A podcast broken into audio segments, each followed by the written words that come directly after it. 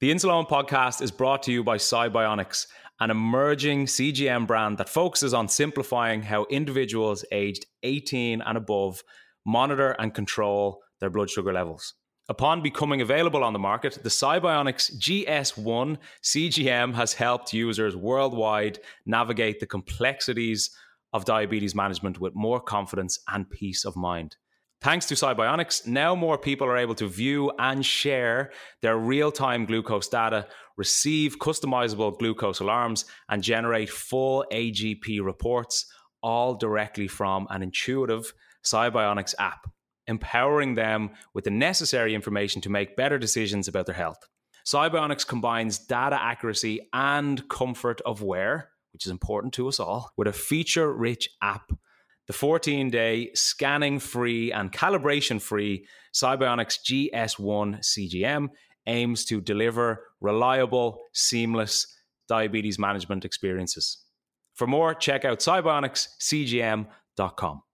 How's it going? It's Owen here, and this is a bite sized episode of the Insuleoin podcast, Redefining Diabetes. Every week, we'll dip back into the episode archive and get you to think and reflect once more about some of the things we've learned from the podcast over the last few years. It could be some diabetic wisdom, advice, a great guest, or even a hypo story. So enjoy this bite sized episode of the Insuleoin podcast. The first thing I do when I get in the door is check my blood sugar but as a result of that 20 minute cycle, my blood sugar could still be coming down. So I could check my blood sugar when I get in, it could be perfect. Half an hour, an hour later, it could drop. So I need to always be aware of how my blood sugar is. I view my blood sugar like either a graph. Now, I know you can use CGMs, which is a continuous glucose monitor now, and it actually gives you a graph for your blood sugar. But for people like me and many, many other people, you don't see it as a graph. You just you check it and that's how it is at that exact moment. So for you to be able to visualize in your own head that your blood sugar is a graph or like an energy bar, you know that I need to top it up with food every now and then, or I need to bring it back down with a walk or insulin. So what time are we at now? We're at about two o'clock right now. I've got home from the gym. I need food. My body is craving food. So I've checked my blood sugar. First thing I do, I'm always aware of is it gonna stay where I want it to be, or is it gonna go higher, is it gonna drop? Graham, you can just get whatever food you want. You're hungry after the gym, you can dive into the shelves, whatever you want. Head first into the fridge. For me, it's a bit more complicated. I need to specifically decide what food I need. I need to carb count.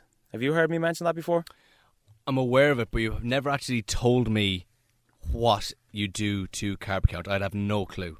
So, a typical meal for me after the gym would be asparagus, salmon, and rice. More often than not, it will be brown rice. That's a slower releasing carb.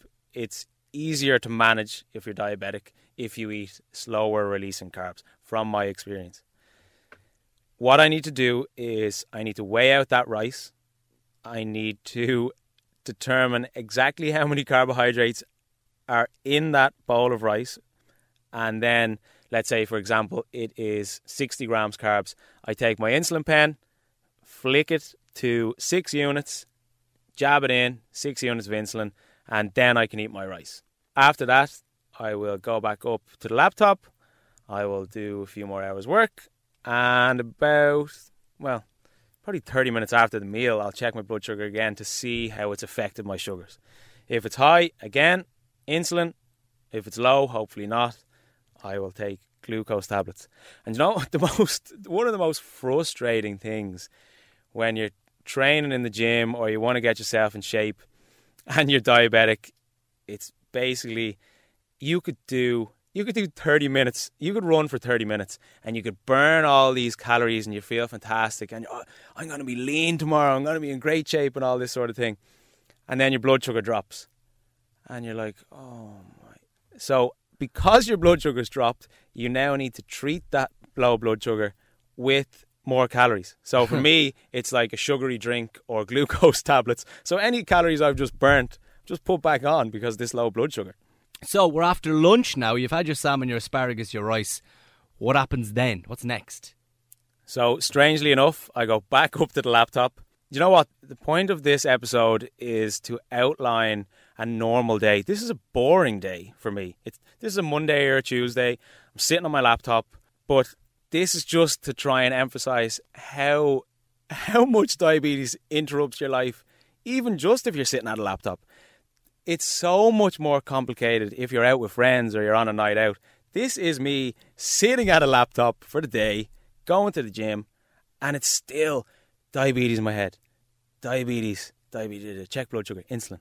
It's just just like it can consume your mind sometimes. So I presume you're having dinner at around five or six o'clock. For those three hours, is, is it just constantly checking the blood sugars again because see what effect the rice and the salmon had, and then and the lead up to dinner then? So yeah, I'll check. I'll have I'll have maybe 15, 20 diabetic thoughts while I'm sitting at the laptop, and because of what I do, I don't I don't really have any escape from diabetes, which is a good thing. I I love being part of this new life yeah. that I'm involved in. So while I'm on the laptop for those few hours, it's me basically checking in with online clients who vast majority of probably 99% of are diabetic. Apart from my blood sugars, I want to know how's your blood sugar today? What food have you eaten today? How is the gym? How are your levels? Are they steady? Are they going up? Are they down? Are they up? Are they down? So it's uh, yeah. It must be kind of comforting though, when you're sitting there at your laptop worrying about your diabetes, but then you're also trying to help other people out who are having the exact same thoughts as you, because maybe the, your initial family and friends, they guess you've got diabetes, but I, like I go to the gym with you regularly, and I don't even I can't even imagine how many thoughts are going through your head while we're in, in there. Yeah, it's it, diabetes can be a very isolating disease. Disease, let's say condition. Mm. Condition sounds better. It can be very isolating. It, it it can be lonely at times because it is 24 hours a day, 7 days a week. There are no breaks. And it's it's nice for friends and family to be concerned and to ask about it. But at the end of the day, you're only with those people for a certain amount of time throughout the day or your week or whatever it is, they're not with you when it's at 2 a.m. low blood sugar that you wake up to and you're sweating in your bed. So, yeah, it can be isolating, but it's nice to connect with these people online and especially other especially people I'm working with online who they're going through the exact same thing as me. You could feel crappy one day and then I open up my laptop and some fella across the world who I'm working with has had the exact same day. So it's comforting in that way. Thanks for listening to this bite sized episode of the Insuleoin podcast. And if you want to listen to the full episode, you can check it out in the description. Chat to you soon.